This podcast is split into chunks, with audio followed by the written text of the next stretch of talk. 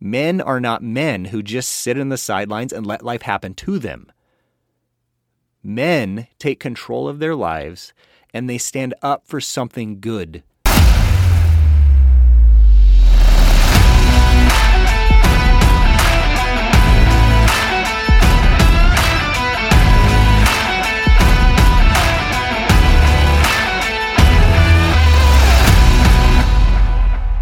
Welcome to the Restoring Manhood podcast, where we are engaging men in the conversation and battle to restore manhood.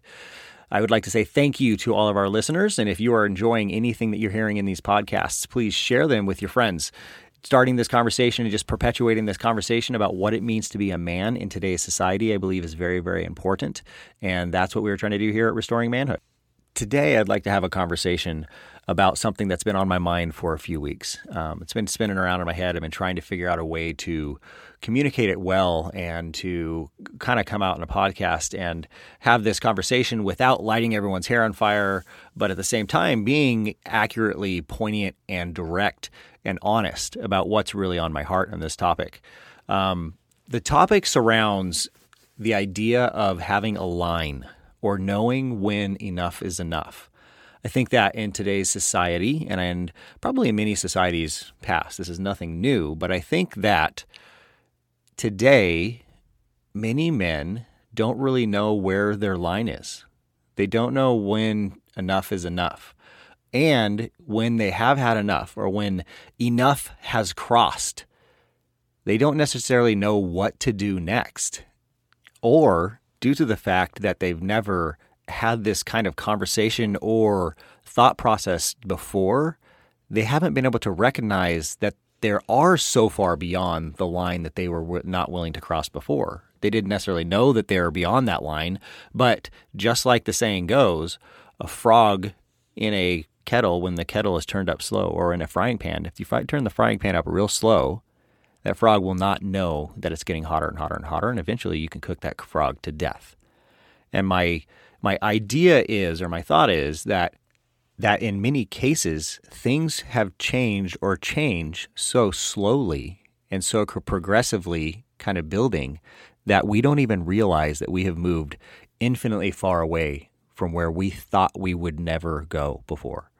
A story from my own life that kind of captures this concept a little bit is one that I told in my first podcast um, kind of has to do with when my parents divorced and stuff like that. So my parents divorced, I was like 14, 15 years old, and um, I was an angry little kid and just kind of turned my back on everything I knew. But back in my head, I had this idea of my own kind of morality and what I wouldn't do. And, you know, I was going to turn my, my back on all this other hypocrite stuff, but I was going to go kind of live my own life and do my own thing and, and not, um, follow the route that I had been going before.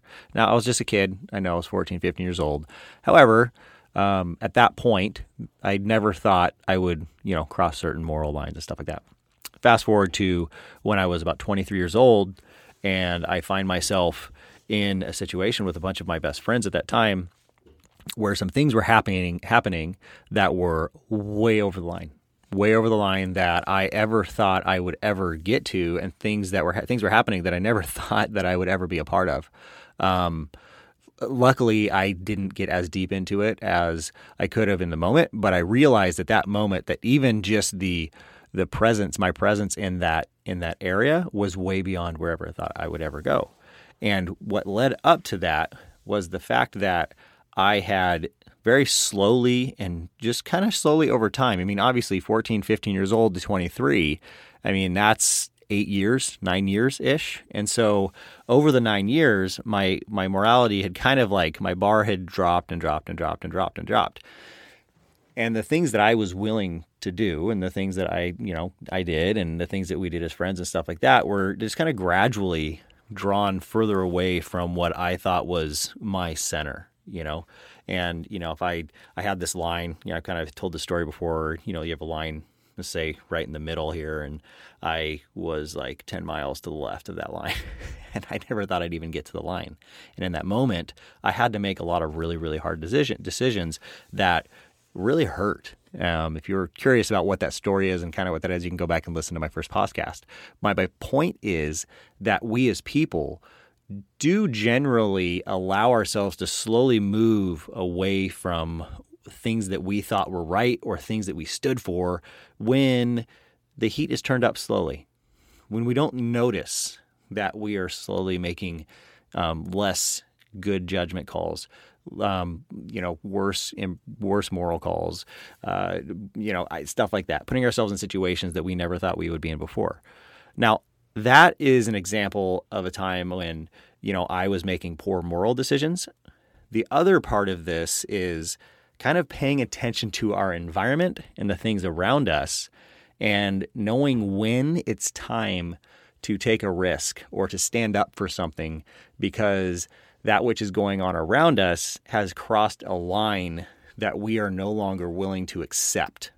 Jocko Willink has a saying that I've seen posted in many places on Instagram.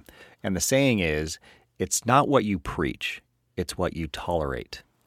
And that has multiple meanings. I mean, it was it was powerful when I first read it. It was like, man, that's that says a lot because you know, I think a lot of times we hide behind, well, I didn't say it. Well, I didn't I didn't do that. I was, you know, just over here. However, if you're in the environment or if your presence is in a situation that things are being done or communicated that you disagree with, but you're still there and you're not taking a stand, then really passively, you are giving your approval of what's going on.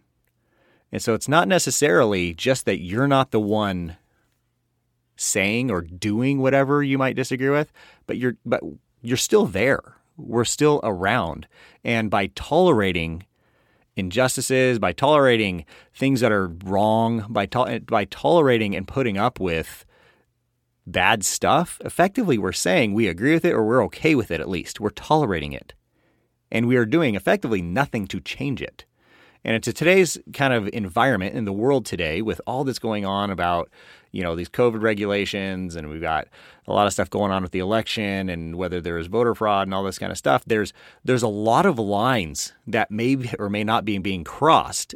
However, if we as men have not processed through where our line is, how will we know how to act in these situations?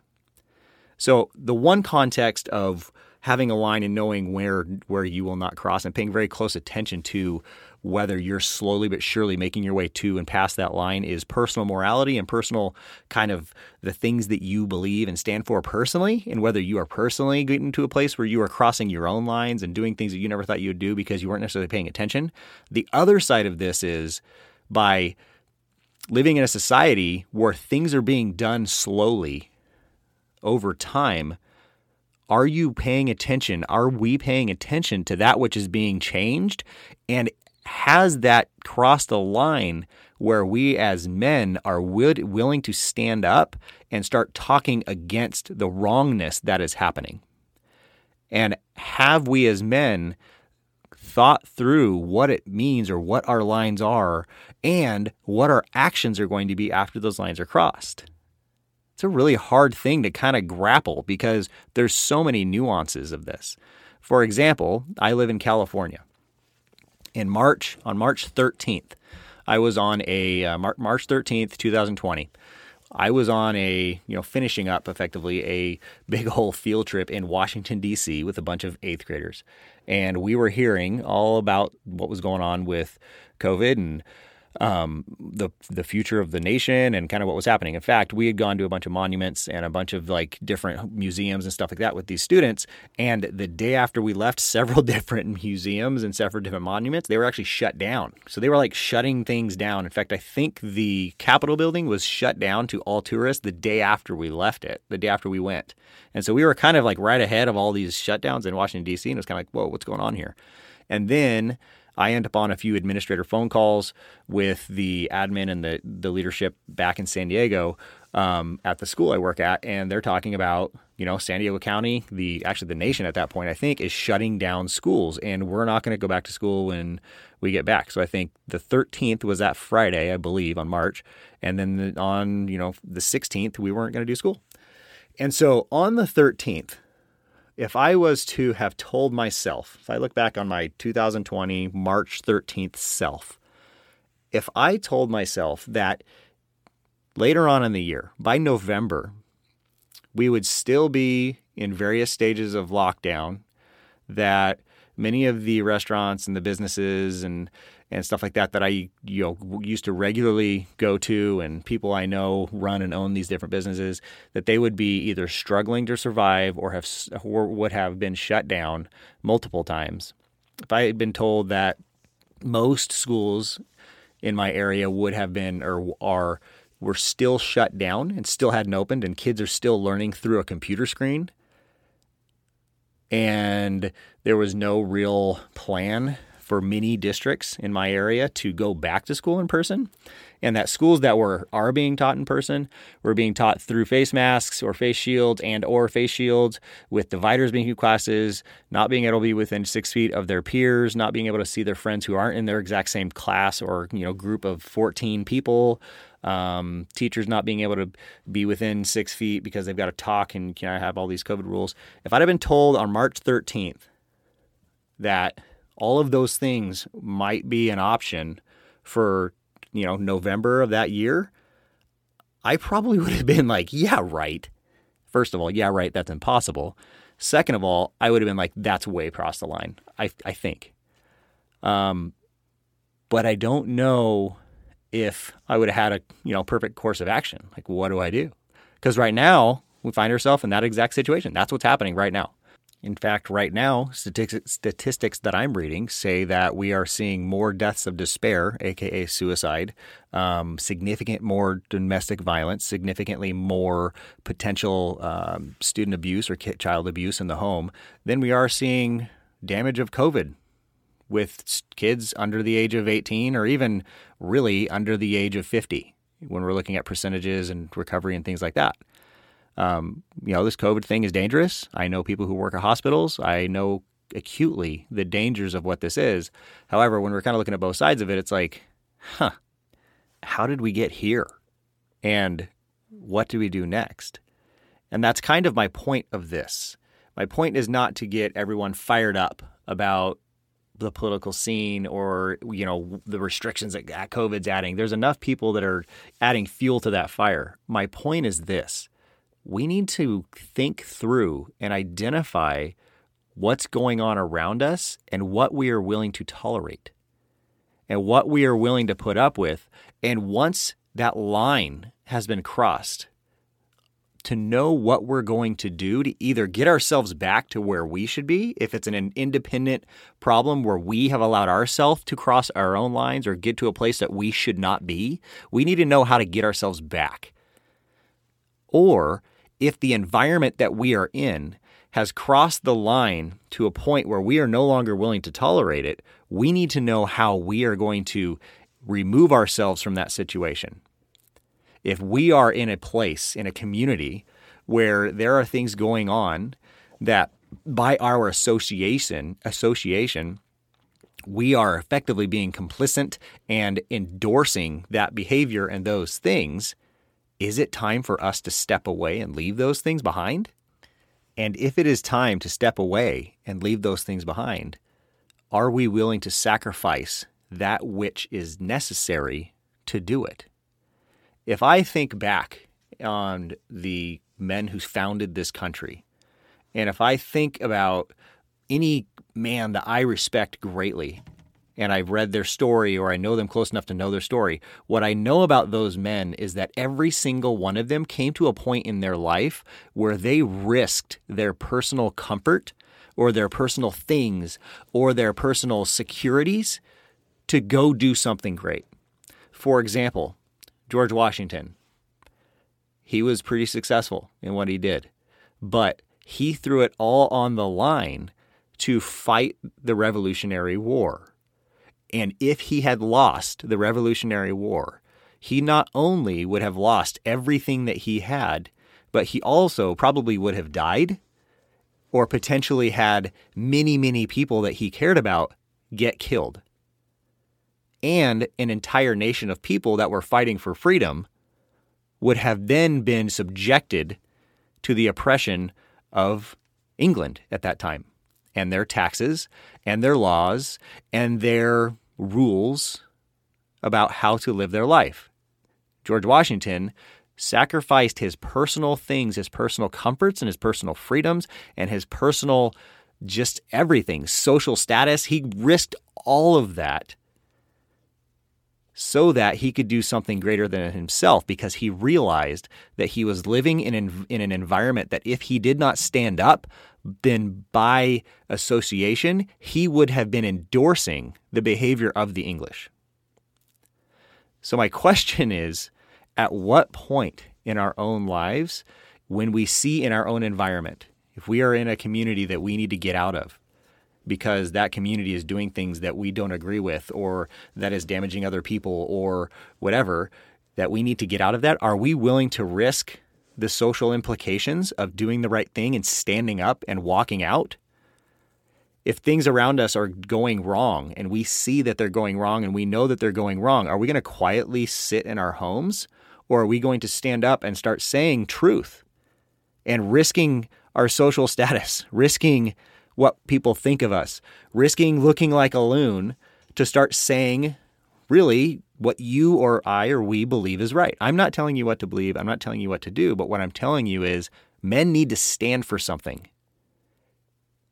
Men are not men who just sit in the sidelines and let life happen to them.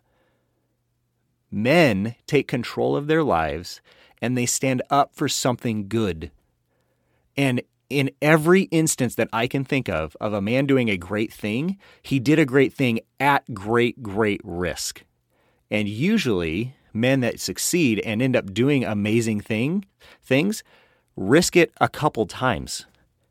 And a couple times, usually before they do the one thing that you and I all hear about, they fail.